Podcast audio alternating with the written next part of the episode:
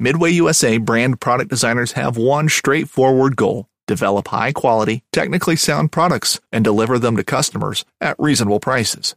If you are immersed in the shooting sports industry and pay close attention to every single detail, you know our products are built right and stand up to everyday use. Who has shooting mats and range bag systems to hunting clothing and just about everything for the outdoors? Log on and shop twenty-four seven with super fast shipping. midway U S A dot com.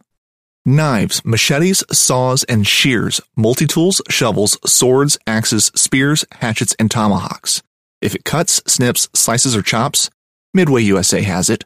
Find great gift ideas in our huge selection of pocket knives and other everyday carry folding knives. Make a statement or create a family legacy with one of our top-of-the-line hunting knives. We've got a great selection of manual and electric sharpeners, too. For just about everything for the outdoors, check out midway U S A dot com. Good morning, hunters and fishermen. Fishermen? Well, well, maybe not so much of that. But this is another episode of Ron Spomer Outdoors podcasts and questions and answers.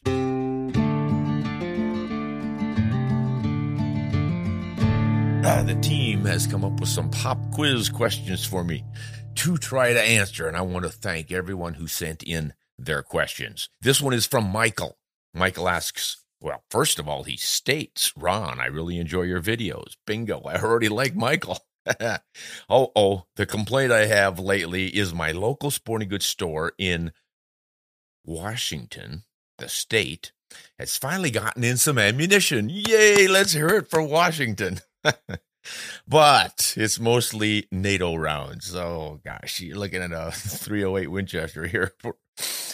There are barely any reloading components at all. Oh, this is getting bad. In fact, a person could carry all the bullets that they have on the shelf in two hands and forget about gunpowder. This is sad.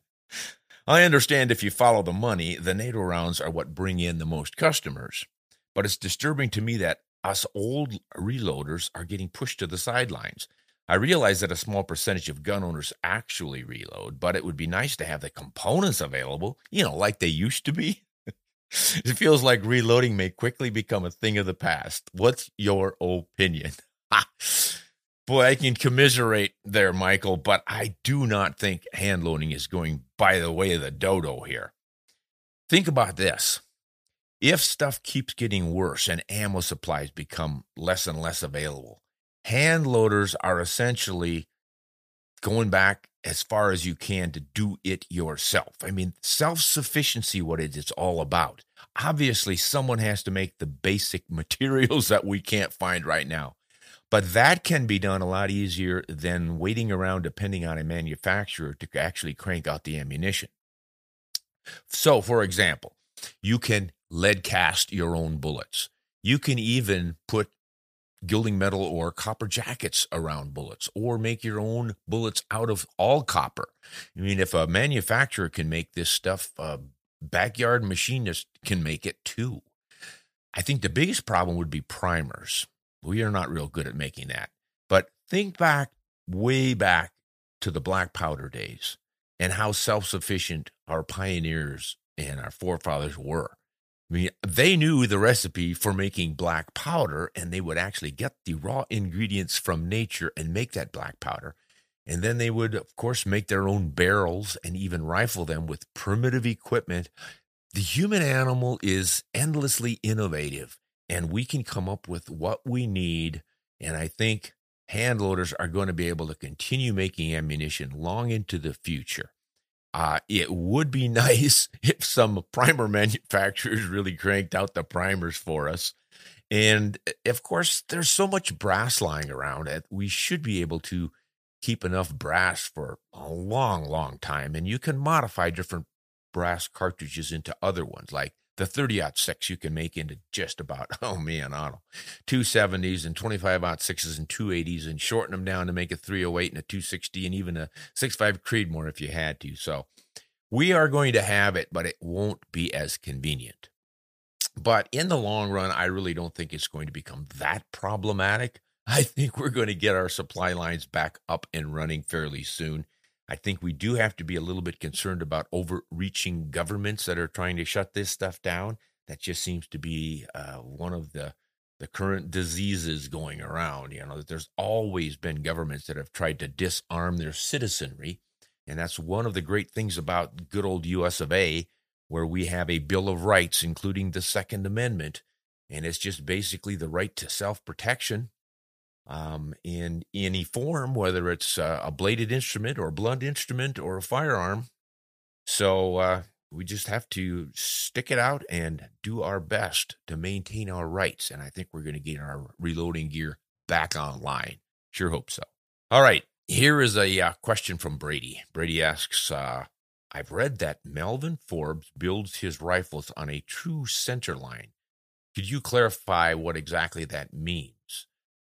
Well, true center line, as I understand it in rifle making, simply means that the center of the bore, the barrel, is lined up perfectly with the center of the receiver, in which the bolt is lined up perfectly with the center, and the firing pin is lined up perfectly in center with the bolt.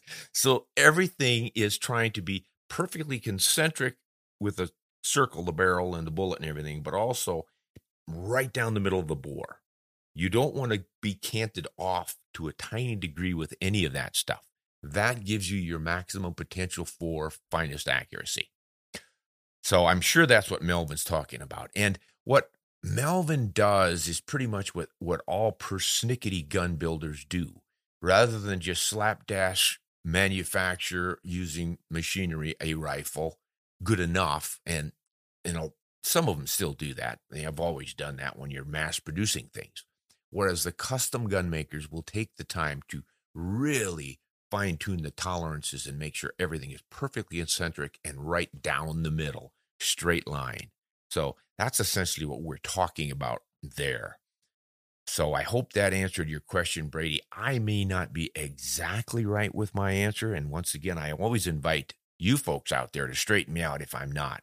But boy, true center line, that suggests to me that they're just trying to keep everything right down the middle of the bore. All right, this is from Eric. And Eric asks, I'm seeing a little more ammo hitting the shelves, but I noticed that Remington came out with a Core-Lokt tipped bullet. Is the Core-Lokt bullet that Remington is known for with the polymer tip to help with the B C? I have a thirty oh six that shoots one sixty-five grain ammunition the best, keeping shots at reasonable distance under three hundred fifty yards. Uh, would this ammunition be okay for elk? All right, so you've really got several questions wrapped up in this. Essentially, what is the Core-Lokt bullet? The Core-Lokt bullet is Remington's answer to the question of how do you keep the gilding metal jacket tied to the lead core. So you've got a lead core bullet, thin gilding metal jacket around the outside, and the two tend to separate on impact. So the jacket stays in one place and the lead goes in another, and the lead usually breaks up into more than one piece and sometimes into fine little particles, of which there can be dozens, if not hundreds. So they're trying to tie everything together. And the way they do it is with a cannel lure, that little jaggedy edged ring around the bullet that is squeezing part of the jacket into the lead to help hold it together. It does a minimal job of that because of the high energies. You can imagine when that bullet lands, all that energy in the bullet, two thousand to three thousand foot-pounds of energy, things are going to break apart, especially if you hit bone. So what Remington does with the Core-Lokt Ultra bullet, you might want to watch for that name on your ammunition, is I do believe, if I'm not mistaken, they bond the two, almost like welding the gilding metal jacket to the lead. And they use heat to do that, obviously, and then they do not, they do not break apart. Then they might smear, the big pieces might break, but the jacket should stick with the lead core. And, of course, all of that is designed to maintain mass in that bullet so that its momentum can continue driving deep. That's what you want on a bigger animal like an elk, good momentum. Now, there's another way to get it with uh, thirty oh six or any other cartridge, really. That is to use a heavier bullet, because the heavier bullet in any given caliber will be longer. And the longer bullet means that more of its mass is behind the mushroomed nose to continue driving it. There's your maintain maintaining your momentum. And I think that's what you are looking for. So the, the base question of is a one sixty-five grain bullet enough to take elk in a thirty oh six? Definitely, if it's the right kind of bullet. In other words, what we're talking about is the bullet going to stay in one piece and maintain its momentum. Now, you can use a bullet that tends to break apart, slip it behind the shoulder, tight behind the shoulder and right over the heart. And even if that bullet then breaks up or expands a little bit excessively for reduced penetration, it's going to be in the right spot. You're going to slip through the ribs or even break a rib and easily get into the heart and lungs. And that's where most of your hemorrhaging is going to happen. So that's essentially what you're trying to do. The problem comes in if you don't quite make that shot and you smack right on the massive muscles and shoulder bones, then that bullet might have a little bit of trouble and it might break up. And this is why controlled expansion bullets were created, starting in nineteen forty-eight with the Nosler Partition, a bullet that had a wall between the nose lead and the shank lead. And that, even though you would lose the nose lead, you would keep enough lead in the shank to maintain momentum. So then all sorts of other controlled expansion bullets came along. But the whole idea is basically the same. Maintain as much mass in that bullet as you can. Don't let it break up into little pieces and then not penetrate deeply enough. So I would say you could get by. I'm sure plenty of elk have been killed with thirty oh six using a one sixty-five grain bullet. And this very one, the Core-Lokt bullet. But you do risk that bullet coming apart. So I would recommend you go with a one eighty grain version. But if your rifle really prefers the one sixty-five, you might want to look for either the Core-Lokt Ultra or some other bonded bullet. And there are a lot of bonded bullets out there. Or you can check out the new coppers, because the copper bullets are not going to break into a lot of little pieces. They really penetrate deeply. Even the ones that are designed to shed their petals, like the hammer bullet. So you might want to look into those too. If they shoot well in your rifle, boy, they really work well on elk, especially with the lighter weight bullets, because since they don't lose any weight, they keep it all to maintain their penetration. All right. Good question, Eric. Or actually several questions. Now, this is from Tyler. I'm a young aspiring gun writer. Uh-oh. Bad idea, Tyler. And I'm an avid outdoorsman. Well, that's good. Do you have any tips for a beginner looking to make a career out of what we love to do? Thanks for your videos and articles. I really appreciate the knowledge and experience you share. Well, thank you, Tyler. And I enjoy sharing it too.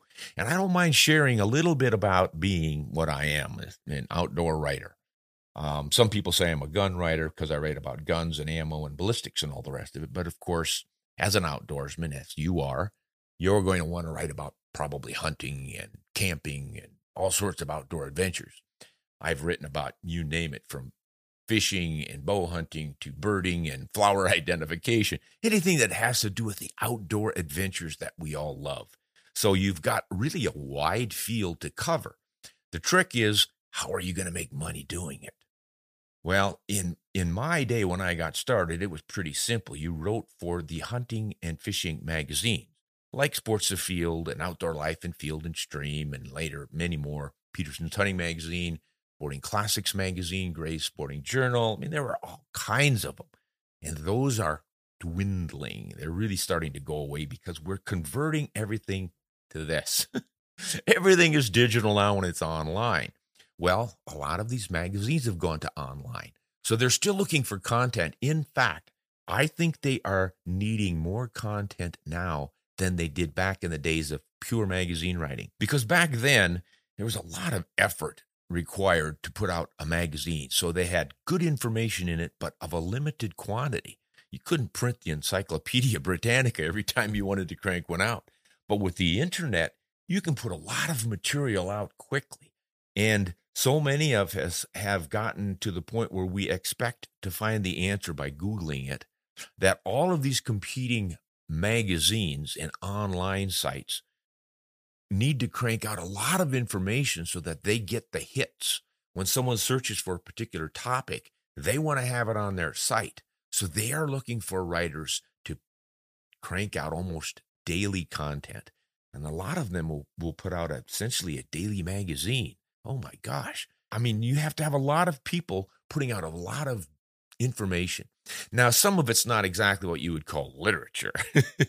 It's not really all that even great of of writing, and some of it is highly questionable even in its content.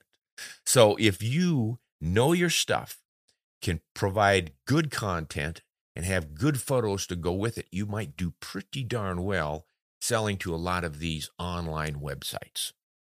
I would recommend you check into the bunch of them. I'm sure as a young person, you know a lot more of them than I do, but websites, uh, company brands uh, are putting out their own website magazines, if you will. So there's a lot of opportunities to sell material there.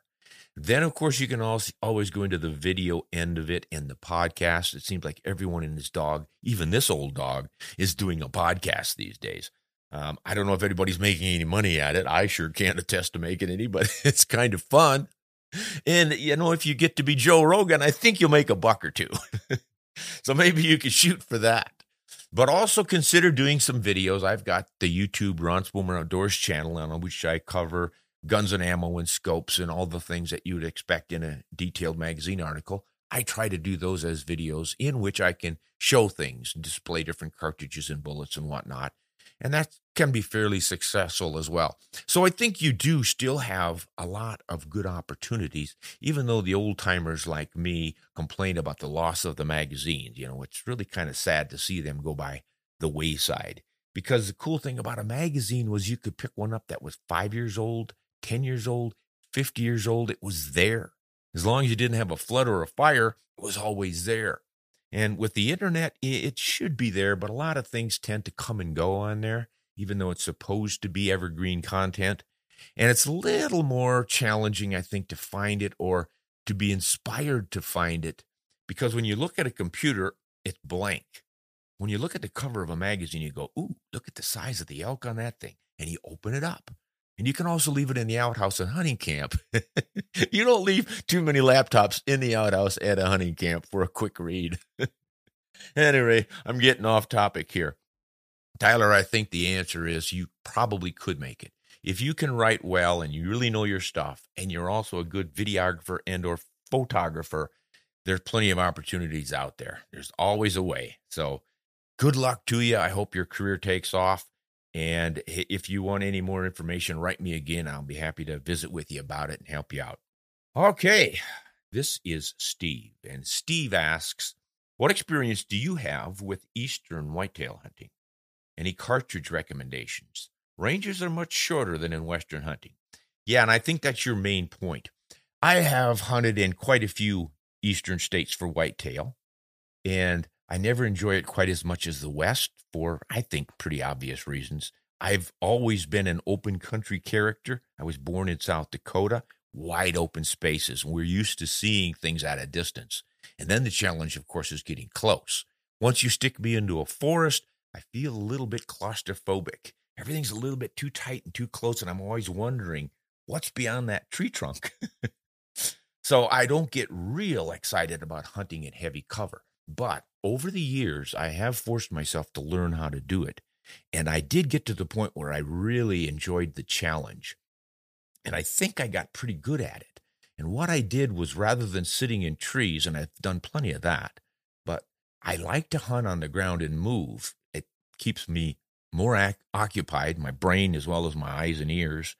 And I like the challenge of sneaking up on things. So what I started doing hunting into thick brush was glassing and spotting my deer before they spotted me, which a lot of people think is kind of crazy. But if you use a binocular in the woods, it really works. You can see one hundred yards, two hundred yards, a lot further than you would think you could just using your naked eyes. So I uh, did that, spotted my deer, eased into position, and took my shots. But none of that really matters on what you're talking about, which is probably which cartridge and bullet should you use. Yes, I think you are correct in assuming that you're probably not going to get a lot of shots past one hundred yards in heavy forests or woodlots in the east. But I think you do need to consider what happens when you get to an opening. Could be a farm field, could be right-of-way um, power line. Here, a lot of guys looking down those. And it could even be ridge to ridge. Like in Pennsylvania, you got all these different ridges and valleys and things. Quite often you'll come to an old burn or a logged area where you get a pretty long view and you might see a deer quite a ways out there. My answer has always been to choose a cartridge that will work in both situations. thirty thirty is relatively short range, extremely popular for woods hunting because it's about a one hundred fifty yard cartridge. Good shooter can stretch that out to two hundred. But most guys are going to say, I've never even had a shot at a deer more than one hundred yards away, so thirty thirty is all I need. But what happens when you're walking in the woods with that thirty thirty and you come onto one of those openings and there's your deer at three hundred yards? You don't have a chance. But if you were shooting a three oh eight Winchester or a seven millimeter oh eight or a thirty oh six or any of our bottleneck cartridges that can easily reach to three hundred yards, and you practiced and knew how to shoot well to that distance, you've got the ability to take that shot. So if there are any farm fields out there that might be pretty wide and the deer are going to be on the other side of them or way out in the middle and that sort of thing, you might want to consider getting a cartridge that'll shoot a bullet that will get to three hundred yards with minimal drop. And what I mean by that is you should be able to zero that rifle to hit no higher than three inches at any distance, and that'll usually happen at somewhere between one hundred fifty to one hundred eighty yards. And then that bullet should stay inside of six inches or so out to about three hundred yards. It'll drop, in other words, a total of four to six inches at three hundred yards. That pretty much says on a deer's chest, you can hold dead center and either hit a little bit high, right in the middle, or a little bit low, catch the lungs every time and or the heart. Makes it pretty easy, and you don't need a rangefinder. It's called a maximum point-blank range, and if you want to really learn about it, check out ron spomer outdoors dot com, my website, and I've got a few articles or blogs in there that explain how to set up any cartridge for your maximum reach, your maximum point-blank range. So that's what I would recommend. Use a good Spire Point bullet that's got uh, fairly high B C so you can shoot long and flat and reach out there. And even if you never take a shot more than one hundred yards away, you're still got yourself a great deer rifle if it's a thirty oh six or something roughly equivalent. That'd be my recommendation. How about uh, lone crap shooters question? And we're not uh, playing with dice here. Well, maybe we are. Let's roll the dice and see what he's got. What grain do you like best for the two seventy Winchester? Oats. No. Wheat. Barley? Oh, God. I'm sorry, guys. I just can't help it. What grain, meaning weight, bullet do I like best for the two seventy Winchester? You know, I kind of settled on one hundred forty grain many years ago. That one is not all that common because most people think one hundred thirty grain, two seventy Winchester. Ah, one hundred fifty grain if you're going after elk. Neither one of those are bad choices. Those are excellent. But if you're going, which one should I pick? Well, the one forty fits right between the two, and it kind of gives you the best of both worlds. So you're going to push it a little faster than you could a one fifty. You've got a little more energy in it because of the additional mass than you would have in the one thirty. It's going to shoot a little bit flatter than the one fifty, uh, carry more energy than the one thirty, deflect in the wind a little less, and potentially even both of them. Um, if you get a boat tail, fairly long nose, well-proportioned bullet with a high B C number, man, you can really max it out with that one forty. So if you don't find many one forties, and they're not all that commonly loaded compared to the one thirties and the one fifties, I would go with the one thirty for the lighter animals, deer, pronghorn, probably sheep, if you get so lucky as to get a sheep tag. Um, but if you do want to hunt elk, with the right bullet in a one thirty, um, you can do just fine. Um, some of the copper bullets like the Barnes X's and the hammers and the Cutting Edge and all these, they do great in one thirty grains. You really don't need to go heavier than that. But in a traditional bullet with a lead core, I would go with the one fifty and get something bonded and or partitioned, A-frames, um, anything like that. Uh, you just want to think about having more mass, more energy in that bullet for the deeper penetration on the bigger animals. So I would go one fifty for elk, moose, the bears, but boy, with the right copper bullet that's going to retain all of its weight, you probably do just as well with the one thirty, and you shoot it a little faster. That always makes up for a little bit of weight loss. Really, though, with the two seventy, you can't go wrong. As long as you've got a good bullet that doesn't break apart, you'll do just fine. All right, good question there, Mister Crapshooter. Here is Garrett or Jarrett. I'm not quite sure how you pronounce it. G E R R I T.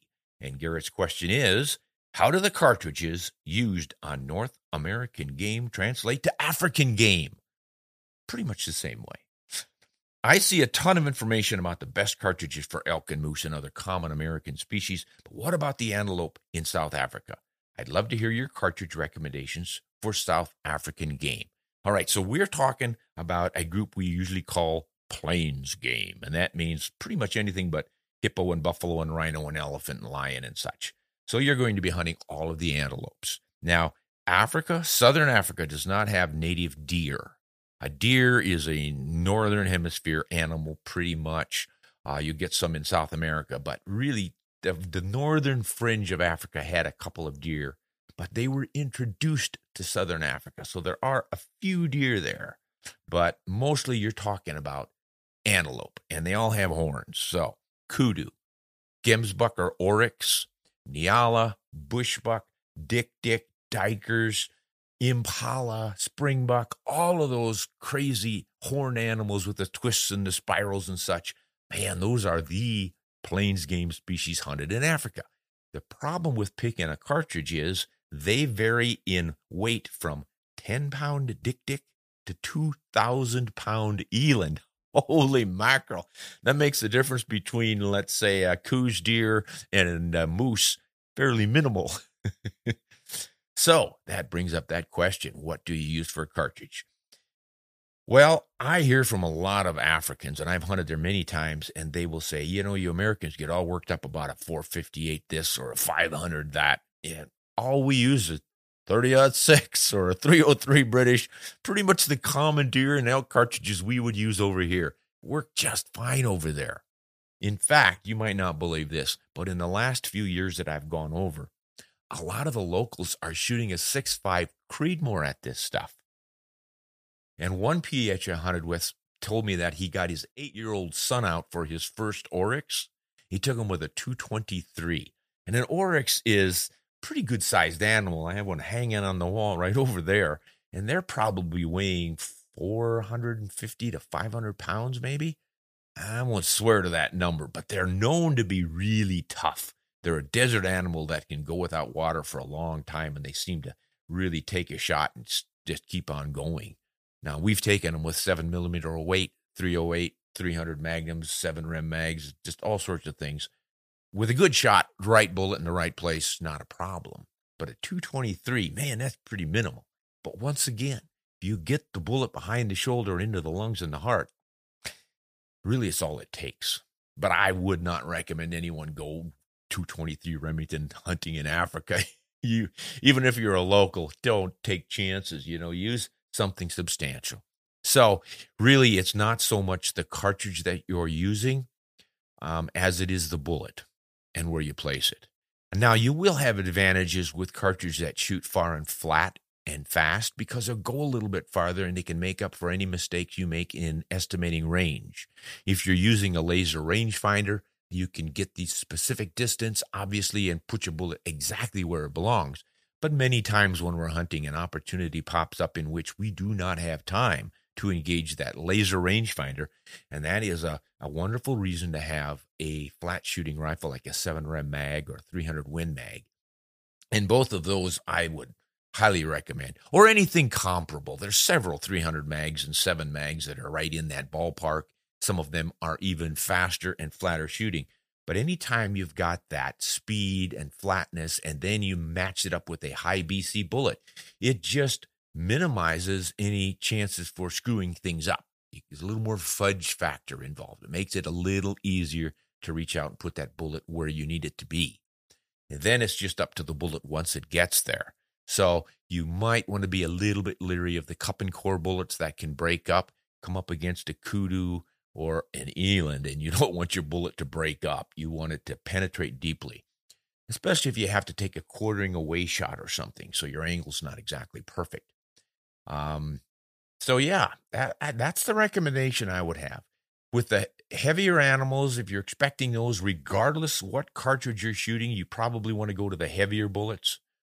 Um, you're just going to, your chances to maintain penetration are always greater with a heavier bullet, because you have more of the weight in the shank to continue driving forward once that nose is expanded. Um, Then there's a little more energy in the heavier bullets pushed to maximum uh, velocity as well. So I think if you start off thinking thirty aught six and then maybe a little more or a little less, you're right in the ballpark. A lot of guys will go with a two seventy in the right bullet. And as I mentioned, now they're even using the six point five. Uh, and the three oh three British has been in a lot of countries over there, like South Africa, and pretty su- successfully used for decades and decades. So three oh eight Winchester is pretty darn popular as well. So the most important thing is to have a rifle that you are familiar with, you're comfortable with, you shoot it well, you trust it, then just use the right bullet and you're in business. So yeah, Africa's a great place to hunt. South Africa is relatively inexpensive. So I would recommend looking into it and heading on over there if you get a chance, because it is quite an adventure. Okay, that looks like the end of the questions today, folks. So I want to thank all of you for sending in your questions. I hope I answered them properly. Um, if I got anything wrong, I'm trusting you guys to straighten me out. So write in and let me know what I got wrong, because what we want to do here is provide the right information to folks. And uh, I'm more than willing to admit I don't know it all. That's pretty easy. So this is Ron Spomer. I invite you to uh, watch our channels on YouTube, Ron Spomer Outdoors, and check out our website, ron spomer outdoors dot com. And as always, I want to thank our patrons for supporting us on Patreon.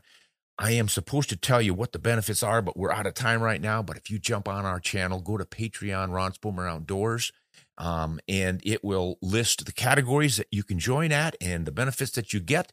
Um, one of which is not hanging out with me, because he wouldn't want to be doing that. Hey, this is Ron Spomer. Thanks, guys. Hunt honest and shoot straight.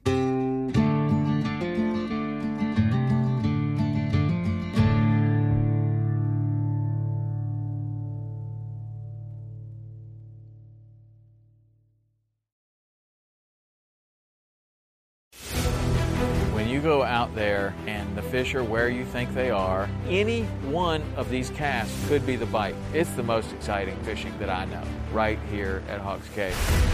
Oh, that's awesome! Experience the best saltwater fishing the world has to offer. Don't miss Thursdays with Saltwater Experience, brought to you by Golden Boat Lifts, every Thursday night from seven to ten p.m. Eastern on Waypoint T V, the destination for outdoor entertainment. On Mondays, head offshore with Captain Scott Walker and Steve Roger for breathtaking deep-sea adventures. Coming to me, coming to me, coming to me. Double, he's jumping, he's jumping, he's jumping. Oh! Oh! Look at that belly. Don't miss Mondays with Into the Blue, brought to you by Academy Sports and Outdoors from seven to ten p.m. Eastern. Tell a few fish stories along the way. On Waypoint T V, the destination for outdoor entertainment.